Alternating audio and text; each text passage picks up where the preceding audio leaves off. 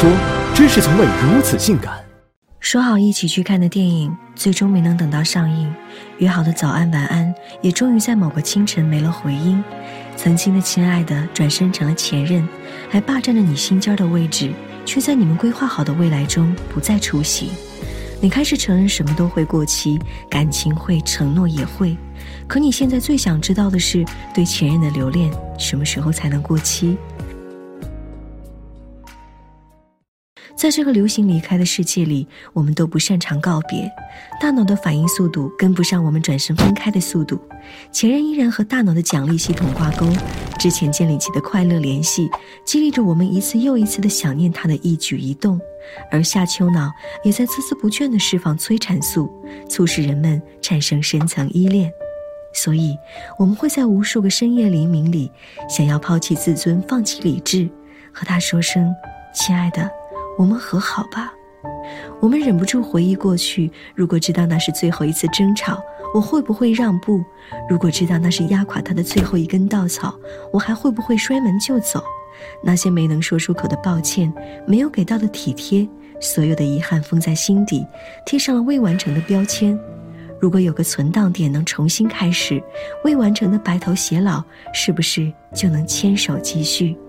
人天生有种办事有始有终的驱动力，所以分手后更容易陷入未完成事件效应中，对中断的未完成的事情记忆犹新。我们念念不忘，让心中空出的位置引来狂风呼呼作响。你告诫自己要朝前看，可是恋爱时两个人的自我相互交织，你接纳了他的性格，熟悉了他的喜好，也通过他接触到了另一种生活方式和观念。丢了他，就好像是弄丢了另一半的自己，会被一种不完整感紧紧包裹。我们怀念前任，其实也是在怀念另一部分的自己。既然如此，你怎么可能会彻底忘记前任呢？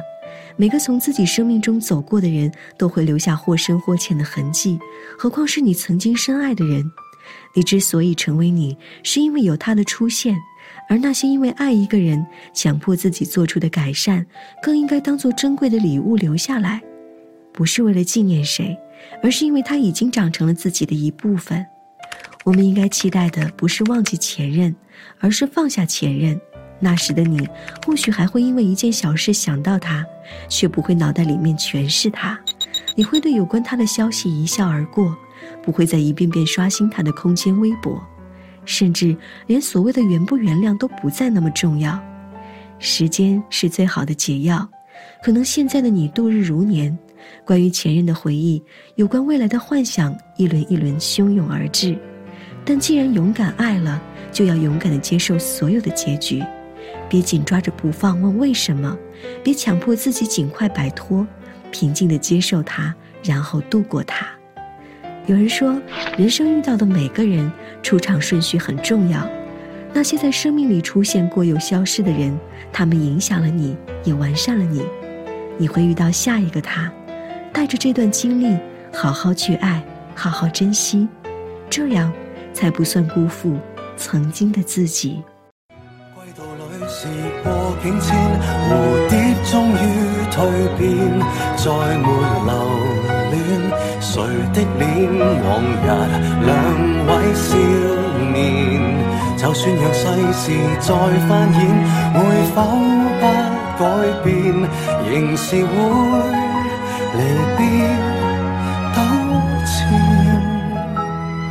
不去穿心一战，感恩不怨。我感激这年春天。花在开遍，祝福相献，待那丘比特放出新一箭。